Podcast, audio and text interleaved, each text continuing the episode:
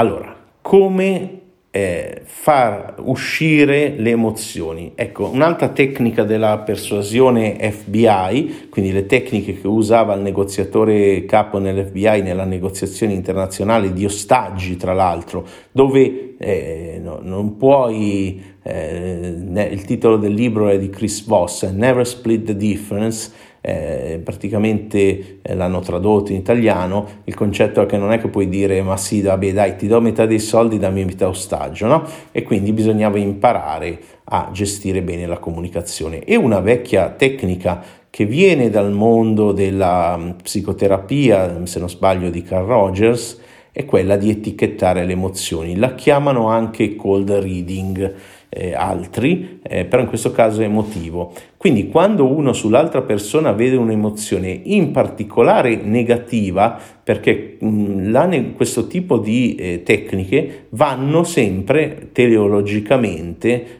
puntano, quindi puntano sempre verso l'ostacolo. Cosa vuol dire?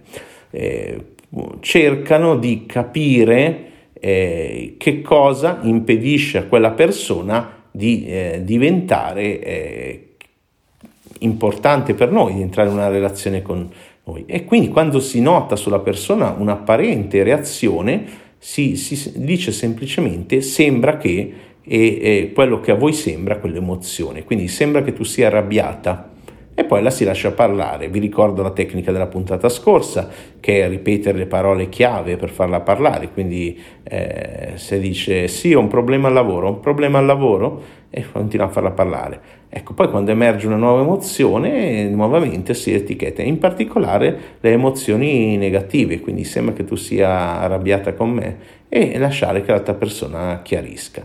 Questa è la tecnica della persuasione FBI numero 2 di etichettare le emozioni. Ti ho spiegato anche una metastrategia che è sempre quella di andare eh, verso l'ostacolo. Ecco, in questa miniserie manca solo una cosa, che è la più importante, la vediamo alla prossima puntata, e senza di quella purtroppo non c'è seduzione che tenga e purtroppo molti se la dimenticano e finiscono nella trappola del diventare e restare per sempre solo amici. Quindi ti aspetto alla prossima puntata, metti il like, commenta, eh, fammi sapere, eh, chiedimi chiarimenti, fammi sapere cosa ti serve e ci sentiamo alla prossima.